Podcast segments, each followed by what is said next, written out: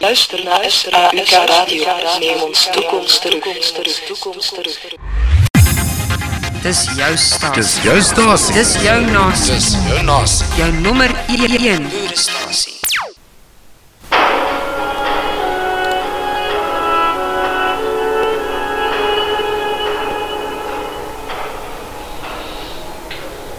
Goeiedag luisteraars en welkom bij SA IK Radio. My naam is Don en ek het besluit om die program te doen omdat daar iets baie insiggewend onlangs in Pretoria gebeur het. Dit bewys iets wat ek lank sê, dat ons as volk moet saamtrek en veg. Of anders gaan ons vrek, soos diere. Swartplakkers het onttrek na blanke saamgestaan het en opgestaan het en teruggeveg het in SA se eerste regte rasgeveg in moderne tye onlangs in Daspoort in Pretoria. Ek het al vir jare gesê dat die enigste manier vir blankes in SA om hulself te verdedig, hulself te onderhou en self voldoende te kan lewe en hul kultuur en erfenis te bewaar en bevorder is as hulle fisies na dieselfde dorpe of buurte trek. Kom ons maak dit duidelik. Wanneer ek sê saamtrek, bedoel ek nie ons moet saamstem of saam staan of oral dieselfde opinie het nie. Ek bedoel ons moet fisies na lokale trek waar ons met volksgenote kan lewe om ons kragte saam te span om onsself te verdedig, te sorg en ons eie gemeenskaplike samelewing op te stel. Daar is geen, maar geen manier hoe die blanke volk kan oorleef in Suider-Afrika as hulle aanhou om uitgesprei en oral oor die land gepeper te woon. Natuurlik tel dit nie liberale blankes nie wat al klaar ingegee het en die onvermydelike swart toekoms aanvaar het en hul kultuur, erfenis, herkom en ras al weggegooi en verraai het. Ons het bewys van hierdie gesien in die onlangse tussengeveg in Daspoort Pretoria toe blanke inwoners gatvol geraak het en die swartes aangeval het en probeer het om die swart plakkers se huise of hutte af te breek. Na hierdie geveg het helfte van hierdie swartes vrywillig pad gegee en die plakkerskamp verlaat. Ons speel hierna 'n opname waar die geval in diepte bespreek word. Ons is 'n volk wat van beskawing, goeie gedrag en vrede hou, maar spesiaal van die van ons wat in stede woon, gaan intimidasie, aggressie en gevegte meer en meer alledaags word. As jy in 'n stad moet woon, soos byvoorbeeld ons boerestad Pretoria, konsolideer ten minste in dieselfde buurte. Ek het 'n kaart van Pretoria aangeheg wat die dele waar blankes in die meerderheid is, saam met die hierdie berig op saik.co.za opgelaai. Hierdie tipe informasie word as prins deur die onderdrukkers en volksmoordenaars versteek. Hier is 'n paar wenke vir volksveiligheid wat ons almal in gedagte kan hou. Eerstens volksgenote, veral eenders denkende volksgenote, moet op groot skaal begin konsolideer. Die toenemende misdaad en die volksmoord in ons land vereis dit van ons. Woon en werk nader aan mede-volksgenote. Woon en werk verder van volksvreemdes. Wees te alle tye paraat en stig buurtwagte. Skep groepe op WhatsApp onder familie en vriende, onder bure, onder kerkgroepe en ander onder hulpgroepe. Leer ken die volksvriendelike bure en wees bewus van hul behoeftes en probleme. Rooi armoede, sosiale probleme en maatskaplike probleme uit deur in volksvriende bure in jou buurt belang te stel. Skep kultuurgroepe en moedig volksgenote aan om hul taal en kultuur te bewaar en te vertroetel. Dit is bewys dat moedertaalonderwys die beste resultate lewer en dink daaraan om jou kinders uit staatskole te neem en selfs om by die huis onderwys te gee. Daar is baie ondersteuningsgroepe en maatskappye hiervoor. Wees trots op u herkoms. Daar is natuurlik veel meer om by hierdie lysie by te voeg, maar bogenoemde is belangrik. Onthou luisteraars dat die voortrekkers groot plase en besighede aan familie ensovoorts agtergelaat het toe hulle in die vreemde ingetrek het. Dit is ons voorvaders daai en daai moed en murg is nog in ons bloed. Moet dit eers gegiet word voor ons besef ons moet laer trek? Doen navorsing en vra volksgenote waar goeie plekke is. Plekke soos Oorigstad, Leidenburg, Stellenland, Pretoria en natuurlik die Kaap waar ons geskiedkundige seggenskap sterk is, is waar ons moet konsolideer. Dorpe in Kaapland waar die Afrikaner kultuur sterk staan is Orania en naby Orania is Van der Kloof met 'n mooi uitsig oor die dam op die Orania rivier, Kersbos strand, Dwaskersbos, Veldrift, Aurora, Struisbaai, Witsand, Stilbaai, Gouritsmond, Hartenbos, Wilderness, Sedgefield, Nature's Valley, Keerboomstrand, Jeffreys Bay en inderdaad die hele Suid-Kaap is 'n goeie bestemming. Hierdie dorpe geniet 'n redelike mate van veiligheid en daar woon reeds 'n groot persentasie van volksgenote. Versterk hulle geleedere deur met hulle te verenig eerder as om na volksvreemde gemeenskappe waar misdaad veel meer is te verhuis. Ek het laas jaar die storie ontbloot dat daar meer as 5000 dorpe is waar meer as 5000 Bantu woon in 100% ras-egte gemeenskappe. Geen bruines, indiërs of blankes nie. Dit is 10% van die swart bevolking. As slegs 10% van die blankes in soortgelyke buurte kan woon, sal ons sonder twyfel ons eie toekoms en veiligheid kan bewerkstellig.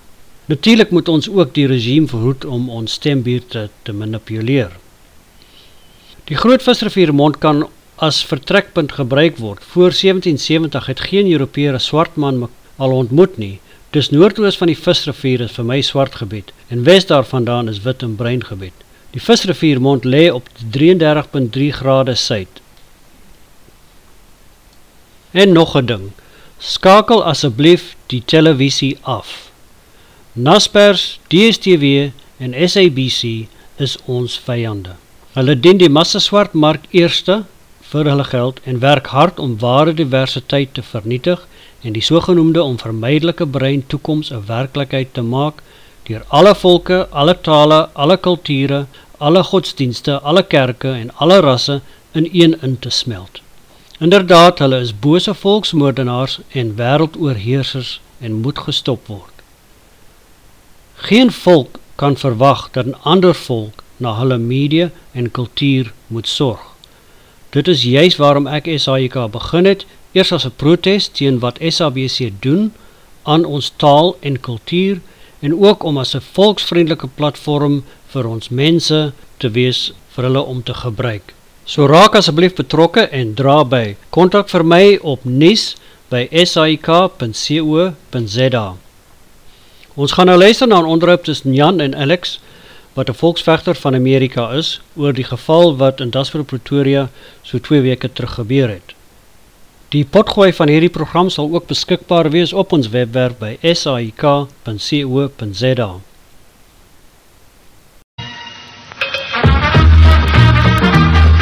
Luister naar SAIK Radio. Neem ons toekomst terug. Toekomst terug.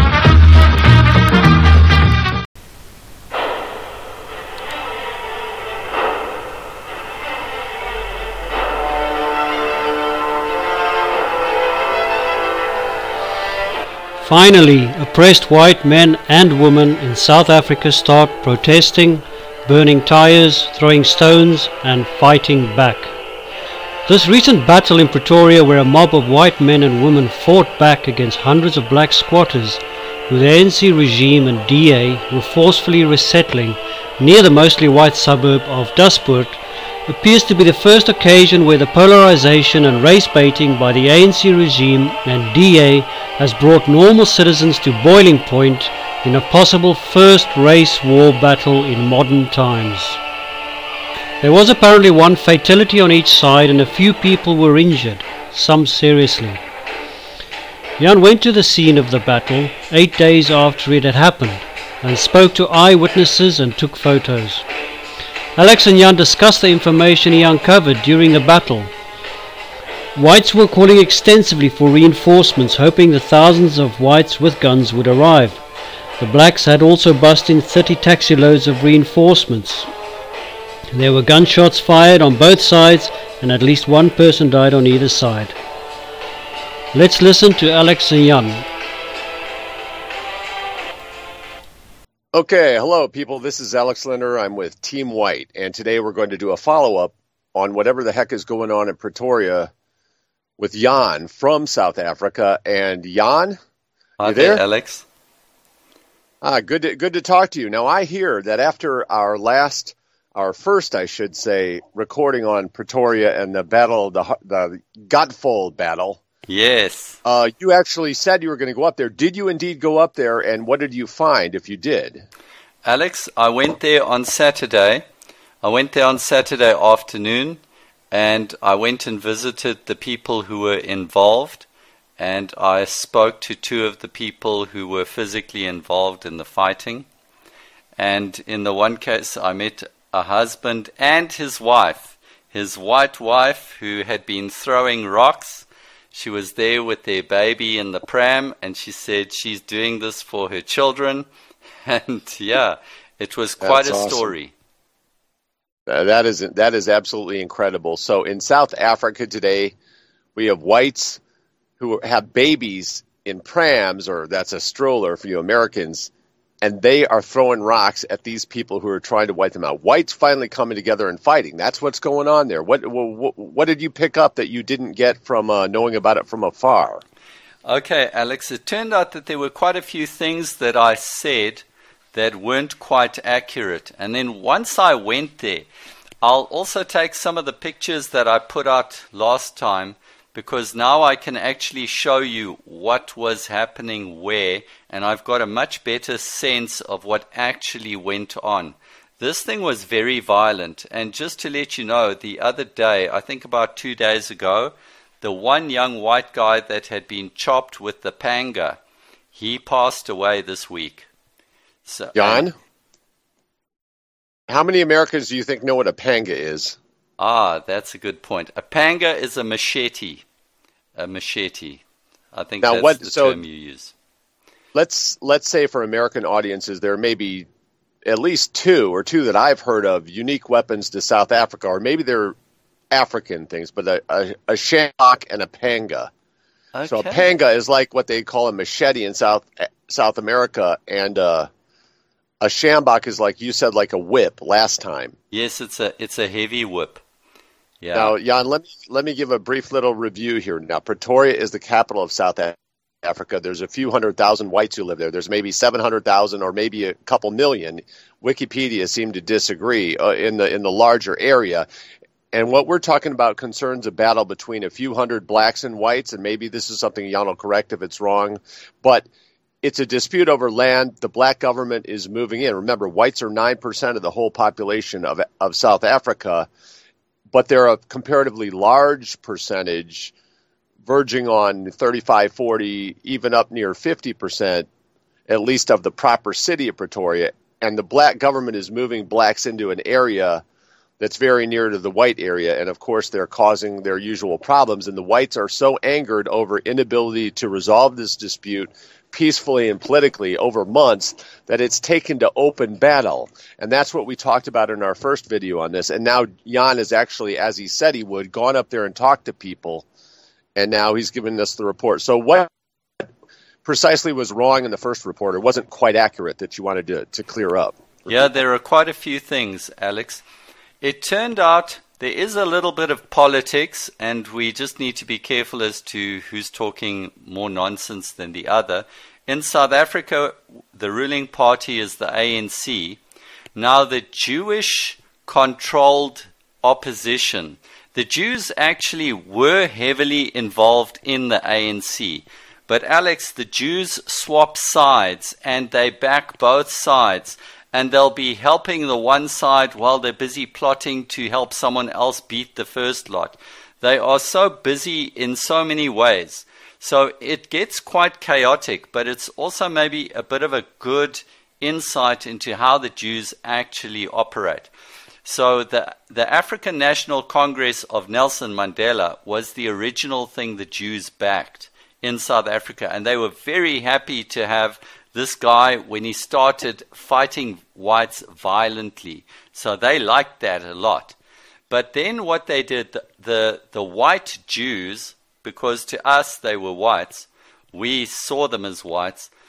These Jews, while they're sitting in their upper class suburbs, and correct me if I'm wrong, but in South Africa, the way the Jews and the blacks operate is somewhat different to America. There are people who tell me that in New York, you'll find the blacks and the Jews living in similar areas and rubbing shoulders. But in South Africa, it doesn't work that way. The Jews of South Africa are very rich, and you'll never see the Jews of South Africa under apartheid ever associating with the blacks in the townships or living near them or anything like that. So these upper class, stinking rich Jews would be living in Johannesburg and they would be acting as upper class citizens under apartheid as whites.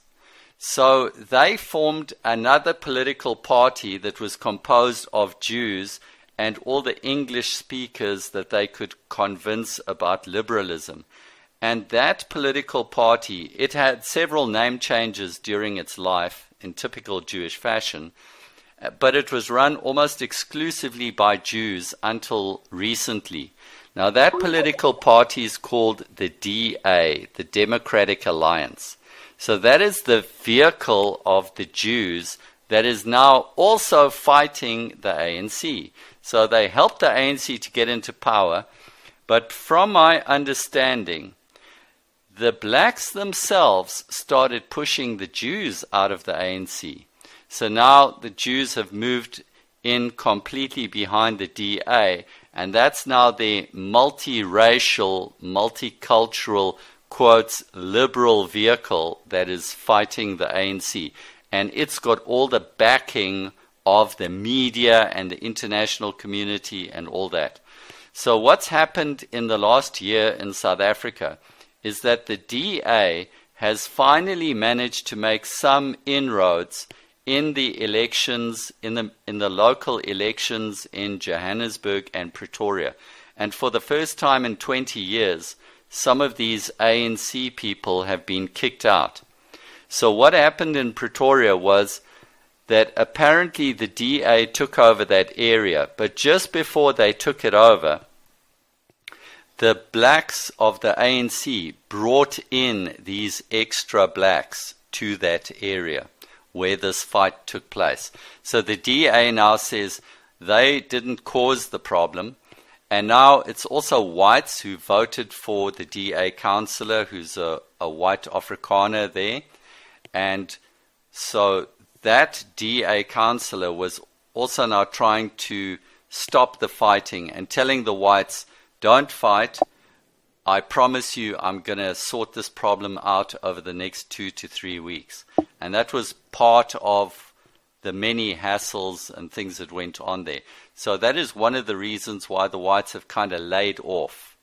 But they are waiting to see if those blacks are going to be removed because if not, they're very angry. So that's a bit of a Yeah, political okay. twist there. So, so this is this is what you get where you allow Jews essentially to take over a country via black revolutionaries and reduce your percentage of the population, make it so unattractive that a million of your, you know, five or six million, one or two million of them leave the country. Then you're down to maybe four, four plus million, and you're having to deal with these Jews backing these various horses.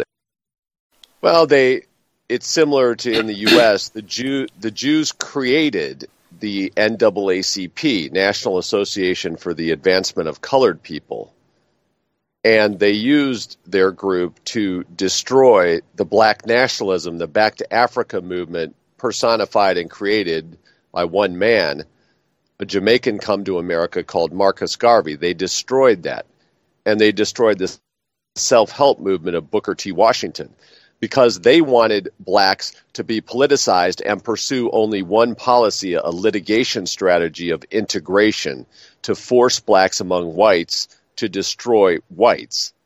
But integration wasn't any better for blacks than it was for whites.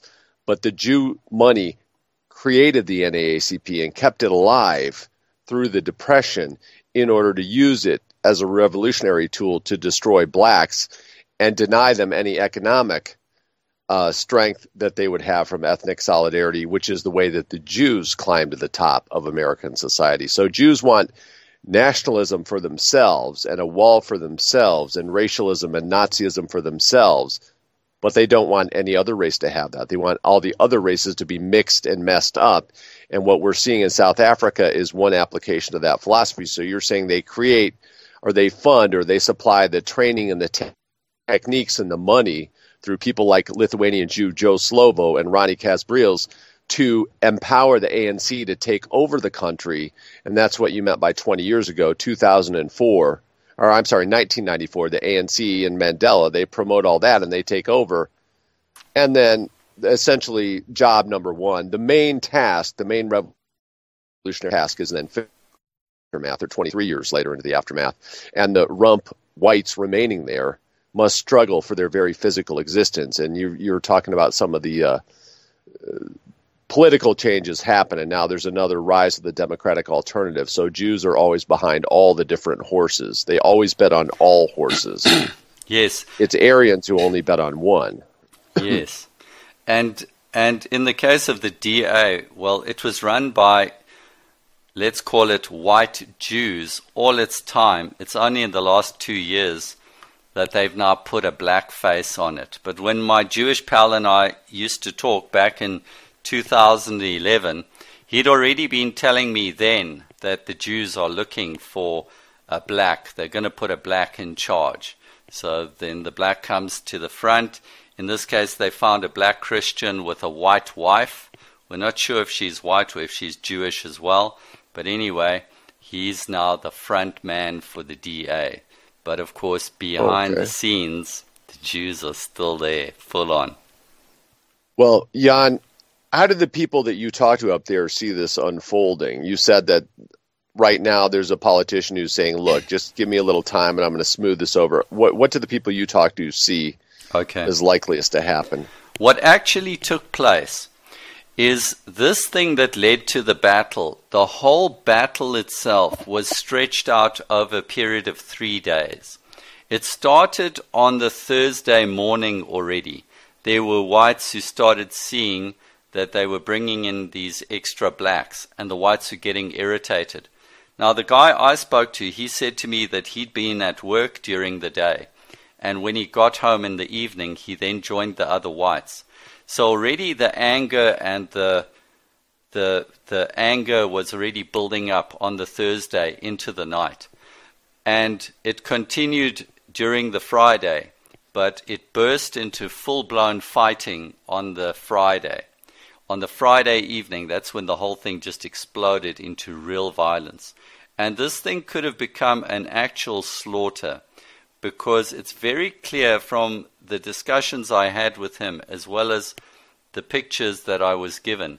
In those photographs, you can see the, the police vehicle with the water cannon, you can see the other armored vehicles that came, you can see there were policemen with weapons. And during this fight, this fight was very violent. It was very violent. And it wasn't quite a single battle. There, there were so many people milling around this place that there were groups of whites doing things. And as the tensions rose and the politicians were there, the police were brought in. So during all this time, the police started coming in because they could see huge things are a huge thing is going to go down here. Some of the numbers the guy gave me are open to question. I can't verify exactly whether he, whether his numbers are correct.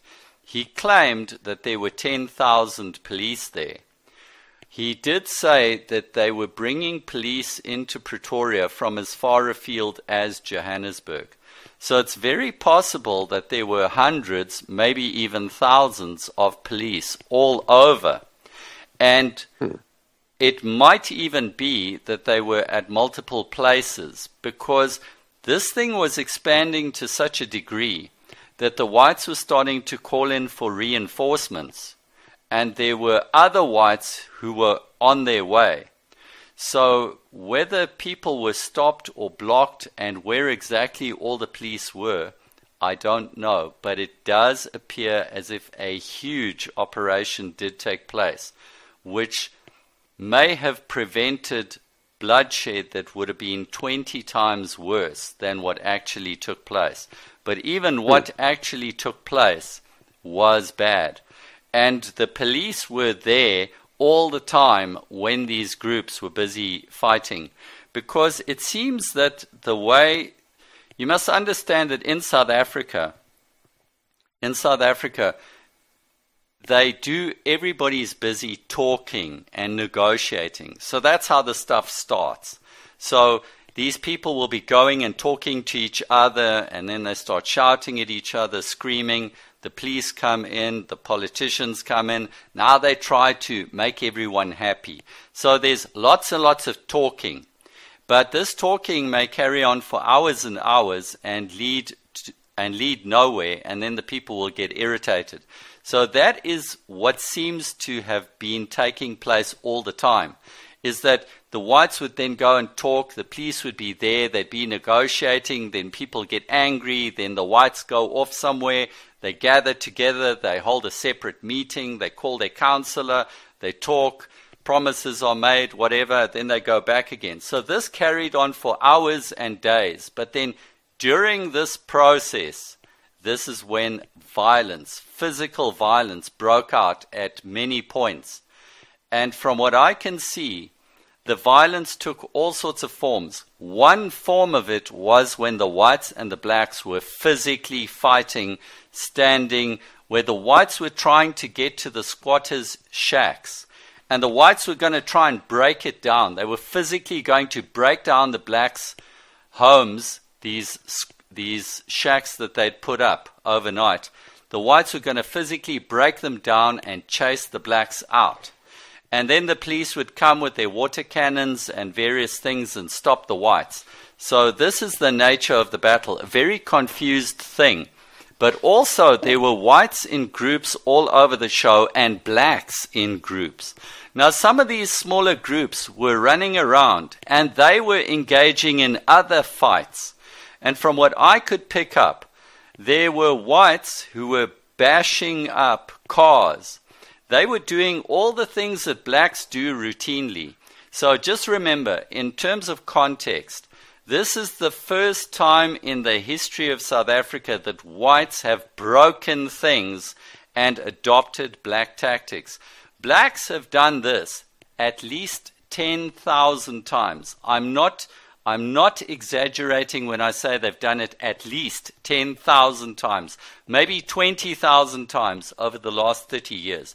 Blacks have been protesting and breaking and setting things on fire, chucking half bricks. They don't just chuck little rocks, Alex. They're not like they pick up a little golf ball sized rock. They pick up half a brick. The half bricks seems to be some of their main weapons. They pick up half bricks and they're chucking these things. You get hit on the head by a half brick, it could kill you. So that is the nature of the violence that the blacks have engaged in on much larger scale than this. Okay. How many people did the ANC bring in and build squatter huts for? How many people are we talking about roughly? Alex, the, the physical area is actually not big. When I was there and I looked at it, the blacks are living right next to each other, literally on top of one another. So there are lots of people in, in small small shacks and containers and stuff like that. So the full number of blacks present was about 400. But it seems that I'd, I'd say, as best I can guess, that maybe about 100 to 150 new blacks had been brought in. And it was these new blacks that these whites were objecting to because this land, the place where this happened, is actually a piece of land that used to belong to a white guy. This white guy ended up going to prison or something like that. And at a point, the state seized his house and the property around his house. So it's not a big area and it's next to a business that sells second-hand cars. So these blacks are actually stuck on a property that used to be owned by a white guy, but that is now, quotes, state property. But now the problem for the whites is that this is right next to a main road and it's right next to their suburb. So I walked about four or five blocks from the house of this one guy to get to the place where the fighting took place. So that is the actual location. And the whites were Oh. trying to attack and destroy the new shacks that the blacks were putting up. They were going to Okay. physically break them down. I, I got you. But Jan, how how big is this property? What a few acres or a hundred acres of No, football it's very field size, small. or how it's, big? It's very small. I would say that the actual area you're looking at is maybe 300, maybe two to 300 meters square. So it's actually a small area. You could say the frontage is about 300 meters along the one side and about 150 meters on the other side. So it's a quite a small place. But there's 400 blacks Okay. living in that area. And so when they're living there, it goes beyond just being an eyesore. They're afraid what blacks are going to do all the things that blacks do that whites don't like from that area, or do they have specific fears about these new squatters? They have already said that the presence of these blacks had been increasing crime there. They were saying that the blacks were doing drugs and selling drugs from that area. They just couldn't figure out which of those shacks is where the drug dealing was taking place. So they had the main thing that irritated them was the surge in crime because the blacks who came before these new ones, those blacks have been there for about six months. That's how I understood it. So this build-up of 400 blacks in this area, this has taken place over about six months, and this is just now the latest batch to arrive. And these whites have seen there's lots of problems because those those blacks that are there are already causing crime and problems for the area. So that's already ticking them off, and now they're seeing more coming in.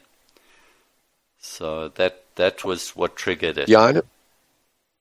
Okay, now now we're getting a good factual description of what's going on. Now, does this area of Pretoria, this what's the way to think of it as a section or area or district or A neighborhood suburb. or does it a suburb and does it have a particular name?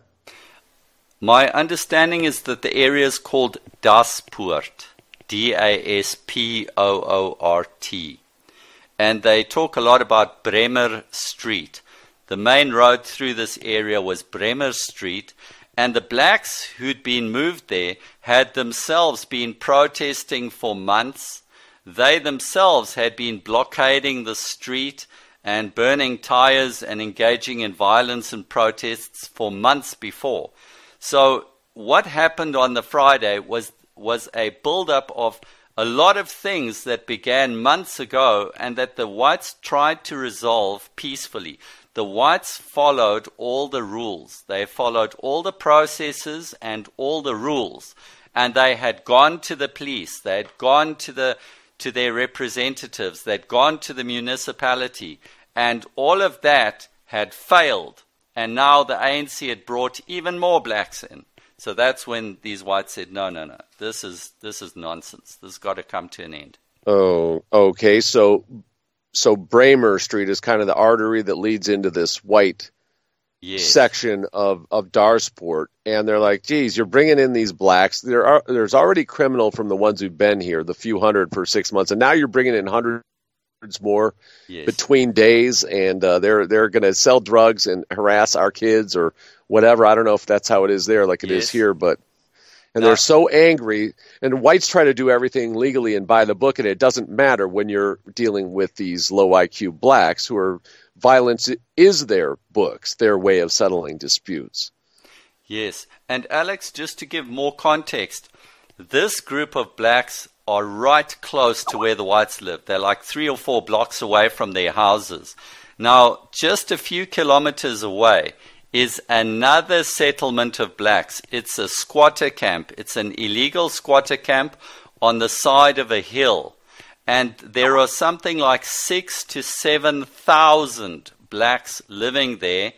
Those six to seven thousand blacks have also been busy with drugs and attacking the the farmers who are on small plots of land outside outside Pretoria because you're moving Daspoort is like on the edge of Pretoria and then you're moving into the countryside. Now those blacks have been attacking people who are living out on the small plots and on the fringes, and there's lots of crime coming from that too. But that's at least further away. What was irritating them, so that is itself a problem, but now they are getting even more blacks right in their midst, and this was just too much for them after all their struggles. So now again, uh, back to the, the main question. So how do the people you talk to think this is going to evolve as, as we move ahead? Well, let me tell you a little bit about what happened. In terms of the violence, from what I understand, the blacks also were not just chucking rocks, there were shots fired during this encounter. Now, the police used rubber bullets, apparently also against the whites but there were there was live ammunition fired from both sides a bit during this fight. They told me that there are blacks with AK 47s who were present during the fighting, and there were shots fired. So, as I mentioned, there are all these other little groups that were around, milling around, and these whites and blacks were having other miniature firefights all around this area. And I was told as well that the whites were also bashing up the vehicles of the blacks. They attacked cars and taxis in the same way that blacks have done. Blacks have destroyed tens of thousands of vehicles in South Africa during their riots and their stuff. Mm-hmm. So this is the first time that whites were taking vehicles, smashing their windows, attacking them, and they were blocking yeah. the road with stones and tires. And during these things, that is when other injuries took place. According to the news media, there were about six people maybe injured on the black side, but it's hard to say exactly how accurate any of these reports are. I think that there was possibly at least one death on both sides, at least one. So mm-hmm. this got very violent, and people were doing, and there was even a point where blacks were trying to lure other whites into places where they could attack them. So there was a lot of stuff going on for hours on end. And the guy told me that on Friday night, this fighting took place right through the night into the next day. And I honestly could kick myself that I didn't travel there immediately. I should I should even have gone the next sat the next day on the Saturday because the whole place was was quite chaotic and there was a lot of damage. Even when I went there, you could see where they'd been burning tires in the road, and you could see the physical damage to the road from the whites mm-hmm. burning the tires. So, in terms of how it's going to turn out, the whites have agreed to step back, and they've said, okay, their elected white representative of the DA has promised to do something over the next two to three weeks. And they will sit back and watch to see if the DA does anything. If they don't, the the one white guy said to me, "Then we're not. Then we're going to kick that DA person out. We're never going to vote for them again, and we will attack them again ourselves." So they are very unhappy, and they are determined to do something. Now, one of the other consequences of this event was the following. This is the first time that I've heard of blacks leaving an area because they were afraid of whites. Apparently, uh. half of those new blacks that came in, that the whites were physically attacking, apparently half of them left in the week after the fight. So when I got there, a bunch of them had already pulled out. So how's that? Pretty amazing. If you're saying that's the first time and they've done it, first time, then that that's good. So that was very good to hear, and I was very delighted to to hear that for the first time blacks have retreated out of an area. Exactly why these blacks came here.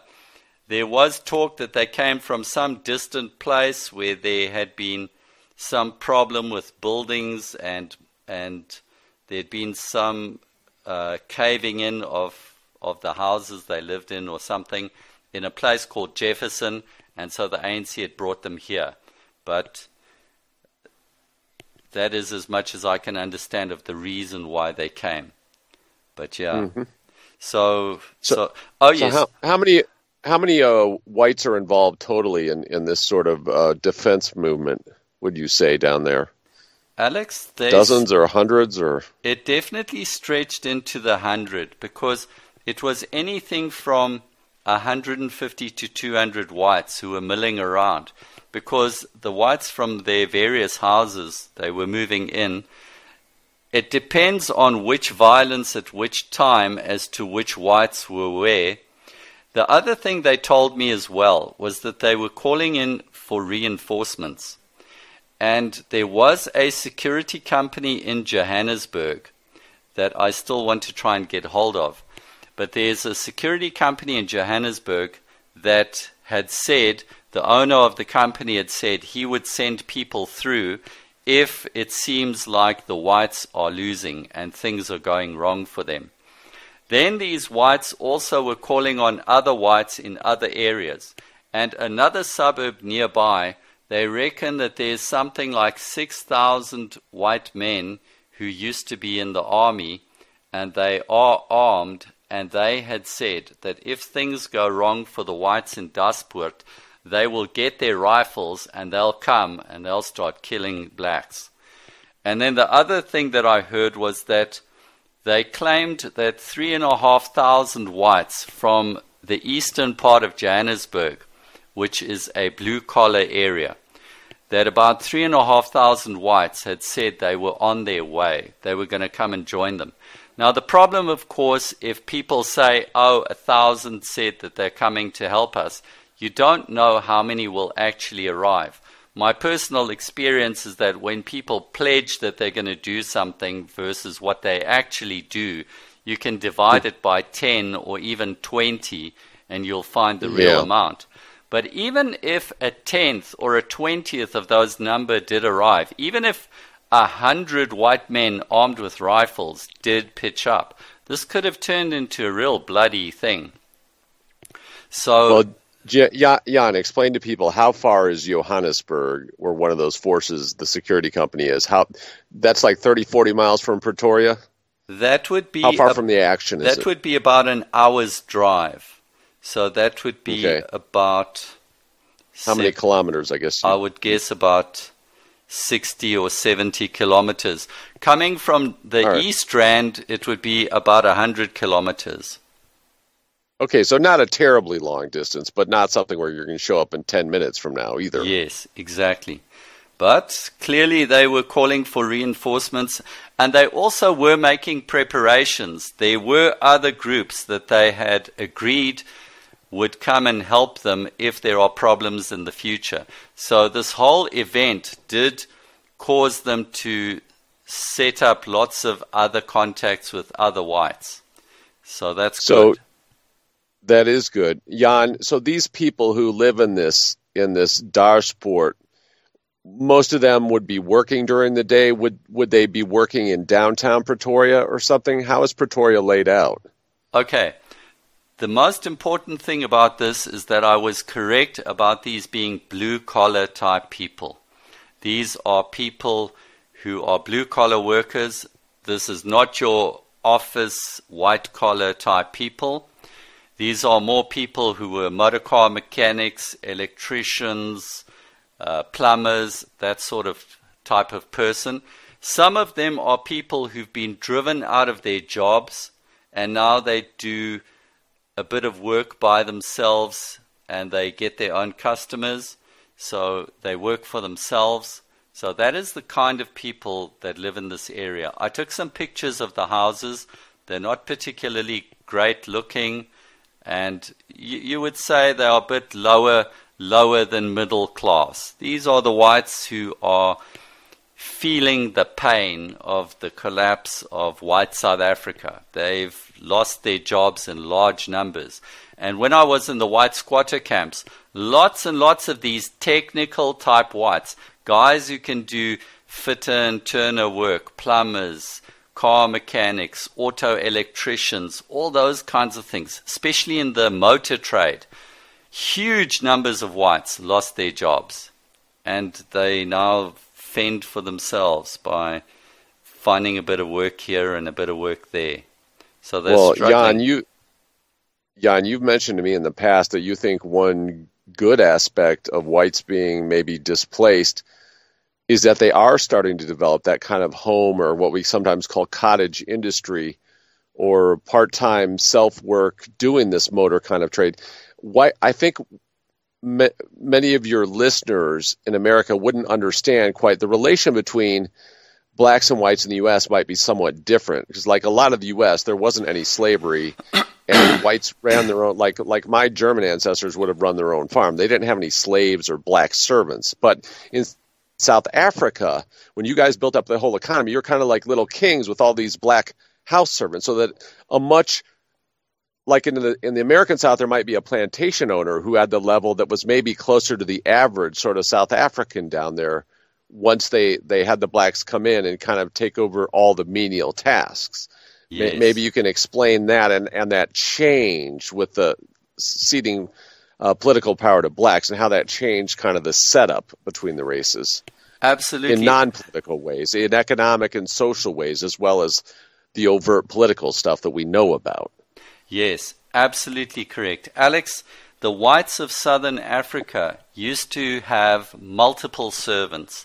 In the days of colonialism, when I was a kid, it was quite common, even in Rhodesia, for the average white person to have, for the average white family to have three blacks working for them. They'd have a black gardener, they'd have somebody doing the cooking, somebody cleaning the house they- they'd, they'd be able to afford two house servants easily.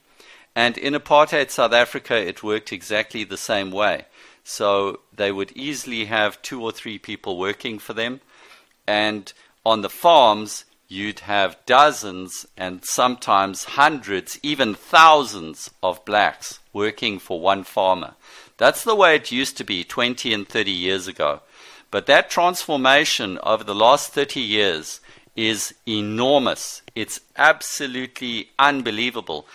The whites have had to change in ways that they could never imagine. And the whites have had to get rid of their get rid of the of the blacks that they employ for all these other tasks because the government started by putting up laws for minimum wages. And even like in the suburb where I've been living for 20 years when I moved into this suburb my mother used to stay in my house and she would sometimes have little yard sales of second-hand clothing. And she'd make good money out of the blacks in the area who come to buy second-hand clothing from her. And over the years, this eventually came to a, standstill. And I asked my mother, why are there no blacks buying from you anymore? And she said to me, it's because all the whites have got rid of all the blacks. So something like 90% of the blacks who used to work in the suburbs for the whites and who often had rooms in their backyard where they could stay, about 90% of those blacks lost their jobs. So there are millions of blacks who used to do menial work in the white suburbs of South Africa, millions of blacks who lost their work. Now, what you get are what they call piece work, where the blacks come and one black will do work for about six different whites. And he'll come and work for a day or half a day, and then he goes and works for the next white. So you must know it's a huge difference from having, say, three blacks per family to you now having one black one day a week. And so millions of blacks have lost their jobs in that way. And the whites have had to start adjusting. They've had to start becoming like the whites of Europe and the whites of America. And I think it's an excellent thing. Another thing that has happened is that the younger whites who long ago used to do office jobs and stuff like that, you now find young white guys doing the kinds of work that blacks used to do. I've seen young whites in paint shops and hardware stores and all sorts of lower level jobs that used to be blacks only type jobs. And so you find the blue collar side of whites is starting to grow. those who can get formal employment. But then you have the older blue collar workers who did motor car repairs all their lives and they are now without jobs and they have to start doing their own thing from home. Now, in certain parts of Johannesburg and Pretoria, there are some suburbs where if you drive through them, you'll just see every second house, sometimes every house, has got signs up and it shows you, ah, here's a lawyer, there's a nursery school. People are taking their homes and turning it into their business. And many of these are whites who've lost their jobs, and the blacks have driven them out due to affirmative action. And these whites are now starting to run businesses from home. I, I do work from home now since I lost my job at the bank. And across the road from me is a white woman who also left a, the airline about nine years ago. And she's been running a business from her home. And she's got three or four employees at her home. So this kind of thing is growing all across the Johannesburg, Yeah. Pretoria region. And I see it as a Yeah. good thing. Yes, it is a good thing, and I think that's absolutely fascinating. You've given us a great thumbnail of the economic and cultural and mental transformation, as well as the simple political transformation, which we okay, they transferred power from civilized whites to blacks. It reminds me of what a, what a guy used to say to me: "There's no such thing as cheap labor." Uh huh. And so the price the price you pay when you you know you, you have all these black servants is well, guess what, buddy? Uh, ultimately, one day these guys are going to take you over, and you're going to find yourself in a terrible position. But you know what? As another guy used to say, who I believe was a, a national socialist, only he is lost who gives himself up. Only he who gives himself up is lost. You're in a bad situation, but you know what? You guys can come back from it Absolutely. just as our race can come back from it. And what you're describing is whites responding to the new circumstances with solutions. Because wherever the white man is, things are going up around him. You know who said that? Robert E. Lee said that. oh wow. Wherever you, wherever the Robert black, wherever the black is, wherever the black is, things are going down around him. And wherever the white man is, things are being built up around him. Alex, So whites are making things better. So you're making things better. You're making lemonade out of this mess. And we just because we made a mistake in the past or our ancestors made a mistake, we don't have to repeat it in the future. that is as true today as when Lee said it, and I'm a huge fan of General Robert E. Lee. That is as 100% true right now. Because if you go across South Africa now, the entire corporate world, where the Jews and the super rich and the English and even the, the Afrikaners, the Boers who were very rich, they handed their businesses over to blacks, literally, because they had to, because the government forced them to employ a certain percentage of blacks through affirmative action. So everywhere, everywhere you go, when you go to, to shopping centers, to big businesses, to banks, to insurance companies, you'll see everything is black. You'll see the majority black is there. But if you watch it for long enough, you'll also start seeing, yes, it's in decline. It's in decline. And then, meanwhile, there are these whites who are busy doing their own thing in their backyard, and little by little, their things are building up. And that to me, I, I would refer to it almost as the Europeanization of the whites of Africa. Because, like you say, the whites used to have the servants. Now, also, those servants sometimes either killed you or many, many times those servants would open the door to let the criminals come in who will rob you and murder you. That has happened all across southern Africa.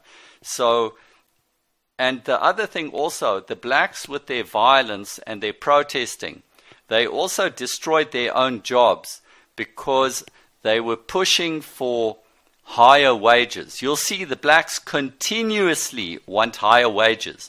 And people don't seem to realize that there will never be a time when the wages of the blacks are high enough.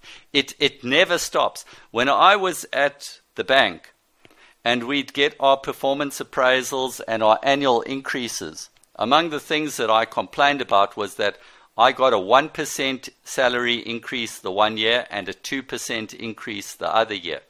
The blacks who worked in the same department, if they didn't get 6%, then they would pack their bags, even with a 6% increase. They'd pack their bags, they'd resign, they'd leave. And there were blacks who would get 12% salary increases when I'm getting a 1% salary increase. And the blacks would say, What? 7%? This is junk. I'm not working for this. Now, because of that kind of attitude, over the years, millions upon millions of blacks have been losing their jobs due to automation. So, as much as the rich and the Jews were busy, were busy kissing black ass, they were also out of financial necessity, bringing in automation all across South Africa. Now, the mines of South Africa used to employ millions of blacks. Millions of blacks used to flood into South Africa from far beyond South Africa's borders because the mines were such a lucrative place to work. They would come, they'd work here. And these mines started investing in machinery and techniques to automate their stuff. So, over the last 20 years, it's not just whites who've lost their jobs in vast numbers. Blacks have lost their jobs in even greater numbers. If 800,000 of the 4 million whites are unemployed, the blacks have lost their jobs possibly by the tens of millions. If you had to see how many blacks are employed today versus were employed 20 years ago, huge numbers are now unemployed. Of course, there are lots of blacks who got the lucrative white collar upper class jobs. So they now sit at desks and they love it because they're now managers and they, they get to do management. Mm-hmm. But what I'm interested in and what impresses me is the move of whites to blue collar stuff and what I'd call the Europeanization of the whites. It's changing us completely. And I think this transformation is the best thing that could ever happen to us. I think it's absolutely wonderful. Yes, and do you talk these ideas over with your fellow white South Africans down there? What what do they think about it? Do they see it the same way you do? Many people just like to complain, but I keep pointing out the positives to them and I say to them, look at this, look at that. Some people are endlessly negative. But there are some who are more positive and who have a much better attitude. But there's still far too much negativity. And people need to, you know, Alex, right in front of your face, despite all the black and white politicians saying, we need to merge together. We need to work together. We are dependent on each other. They used to say these things. The reality of the last 30 years is actually that the races are pulling apart. Despite all this liberal talk, the physical reality is that the two sides are pulling apart. And the blacks have managed to seize the huge corporations, and they and the liberals and the super rich are stuck there. But the rest of the whites have split off. And so this is actually good. A physical separation is actually the bigger part of the story that people never talk about. So even though we think that they're all mixed together now, in fact, they are they are apartheid still exists sort of mentally and culturally and even physically. It's just that it's within the same space now. It's a different arrangement, but it's still like it's you don't there. see yourselves as part of the same people. You know, I you, see what you're saying. Yeah. You know what's also happened? Like in this neighborhood, there are whites who were telling me that they've got blacks who live among them, but those blacks are not the majority in their area, and those blacks have to behave themselves. So even though I've got lots of non white neighbors all around me, but I've also had some run ins with my neighbors. and uh, things are taken care mm-hmm. of, you know. So it's not to say that just because they're on your doorstep that they now are in charge of you. No, no, no. This is where the whites in a particular area can still take care of their security and stuff like that. That is still happening. And a big thing that happens here is, for example, the anti crime initiatives. If you drive around my suburb, you'll see cars driving up and down every now and then. And it's either a security company or it's neighborhood watches and stuff like that. Because crime mm-hmm. is a Mm-hmm. big thing. Well, Jan, how did the cops respond to the whites destroying black property? Well, I was told that one woman was was going to be arrested. In all that fighting on that Friday, the cops were going to arrest a woman, but then they withdrew charges from her. So, to my knowledge, there were no further charges placed. And if there are any charges placed on these whites, I would think it is utterly, utterly, grossly unfair. Because blacks do this all the time. They do this all the time in South Africa. There are so many strikes in South Africa and all kinds of boycotts and strikes and illegal activity where blacks suddenly take to the roads and they start doing things and, and interfering with people. These things are so common that if they take any action whatsoever against the whites, it would be grossly hypocritical and grossly unjust because blacks by the thousands have attacked places and torn up parts of cities.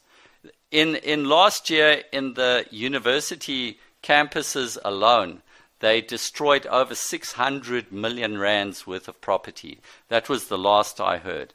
And you never hear, never hear that any of those blacks or the black organizations are prosecuted ever. That doesn't happen. So if they take any action mm-hmm. against the whites, then that is even more reason for the whites to get irritated. Okay, Jan. Well, you, this has been a fascinating uh, summation of this, and I suppose we can go back to it if, if more happens. Was there anything else that we haven't brought up and discussed for this edition of Team White related to this uh, battle? Perhaps you could uh, d- conclude by explaining the concept of Gatvol. Oh, yes, yes, it's it's spelled Gatvol, but we pronounce it Gatvol. So Gatvol is when you are fed up, but it's like when you are fed up to the point that you just can't take it anymore, and it's it's like the being so fed up So that you- you're on the edge of rebellion. Jan, so we took we seized in calling this the Hotful Revolt, spelled G A T V O L L, right? And in I guess. Afrikaans, Afrikaans or Dutch, like in German, the, the V is pronounced as an F. So Yes. And I guess the G is pronounced more or less like an H, at least in this instance. So like heartful, like heartful. Yes. They've had a heart full of this, and they're revolting. They're repaying the blacks in kind for the misery they've inflicted on the civilized white areas. Absolutely. And this has been our, our second report on it, and we're going to continue to report on it. Is there anything else to mention at this time? No, there's nothing else to mention except that there were, maybe I should just talk about this a bit. There were some of these whites who now say, oh, it's so bad that the whites are descending to the level of the blacks. And to those kinds of people, I have real problems with those people because, first of all, they sit there and they criticize whites who tried to do something all these people who are armchair uh, armchair generals and armchair commentators, they can sit and criticize people, but not one of them will get up and do anything. So I always am in favor of action. Whoever has the guts and the balls to take any kind of action in the real world, I support them. And to now say, oh, you're going down to the level of the blacks. Hold on. In this current multiracial Jewish liberal world, that is actually not what the society is. Everybody accepts across the globe that all people are equal, whether you agree to it or not, whether that is the case or not. And as I see it, whatever the blacks can do, Why should it be that the blacks have all the advantages and they can always do everything and whites can never take action? Whites are always on the defensive, always retreating, always have to give in, always have to give up their property. This is how it's been for decades in this country and in other countries, and I don't see that this should continue. I'm completely opposed to that. And I hate it when these people come out, these whites, and say, oh, you're descending to the level of the blacks. No, that is the culture of this country. Accept it and live with it. And the other thing, I saw a guy, there's a very nice email that did the rounds this week that came from the HNP.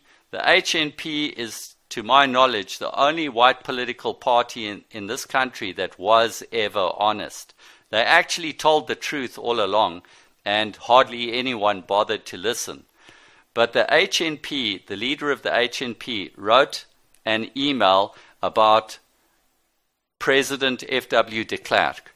And he wrote this email in Afrikaans and he said, Listen, you completely caused mayhem in this country. The things you did unleashed things on this country, the likes of which are unbelievably chaotic. And he said, You, Mr. F.W. de Klerk, you didn't prevent a, a bloodbath. You didn't prevent a bloodbath. Your actions have ensured that the future will be a future of a bloodbath. That is the only future that we have. And this entire mess is your responsibility. And he ended it by saying, Mr. F.W. de Klerk, you should never show your face in public again. Keep out of it. You've unleashed this mess. Now the rest of hmm. us have to live with it.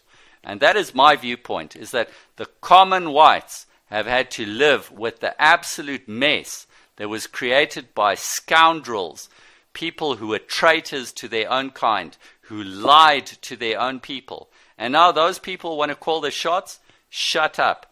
This place is a mess now, and the rest of us have to deal day to day with this mess. Somehow we have to find a way to live and to pull ourselves out of this mess. Exactly. That's wonderful and very well said. And you know, I want to underline there that A, these people went through all the legal channels for months. This is only the result of a, a, last resort, as you would say. And B, when you strike back, you know what that causes? It produces mental health in you.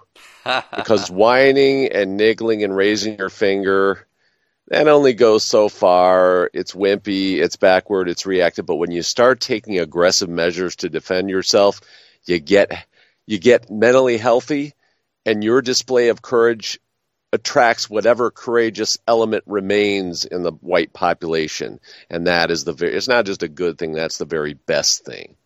Alex. That's why Team White exists.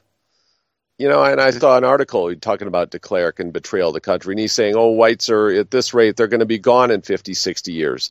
Yeah, if they think and act like you de Klerk, but if the yes. common white man comes to his senses and realizes I have everything I need, I do not need any forced political association with Jews or coloreds or the blacks they use to destroy my kind, then I'm on the psychological road to regaining my freedom and my territorial sovereignty. And that is exactly why Team White exists and why we bring you these reports. Yes, Alex. And the other reason that this is so important is psychological. The blacks are used to acting like the spoiled brat babies that they are. Every time they're unhappy, they break something, they burn something, they set something on fire. Oh, goodness, they also killed three people in the process. And that's how the blacks of this country have been reacting all the time. But nobody hears and nobody's listening when the whites are saying, We're unhappy, we're unhappy, we're unhappy. And ultimately, even with these blacks that you go to negotiate with, with the police, with the government, do you think that they really take you seriously if you just come there and you act like a wimp and you just wimp away? But you know what? When they see whites getting up and showing physically how unhappy they are, That is a very, very important thing. It'll make those lazy bastards who are the leaders of the country, it'll make them A, take note that these whites are seriously unhappy. And the other thing is it's the first time that the blacks start perceiving oh wow, these whites, they are really, really unhappy. And maybe we must be careful not to stir them up so much. We, through our actions, are making them unhappy. And I think that whites showing their anger, this is a good thing. And like you say, it's healthy, it's mentally healthy. And you stop all that feeble crying and that wussy type of approach to life. You show a little bit of manliness, you show that you are a bit tougher, and that sort of thing. I think it's excellent. Gatvol means that you're fed up, fed up to the point where you can't take it anymore. SAUK Radio. Ons neem ons erfenis terug.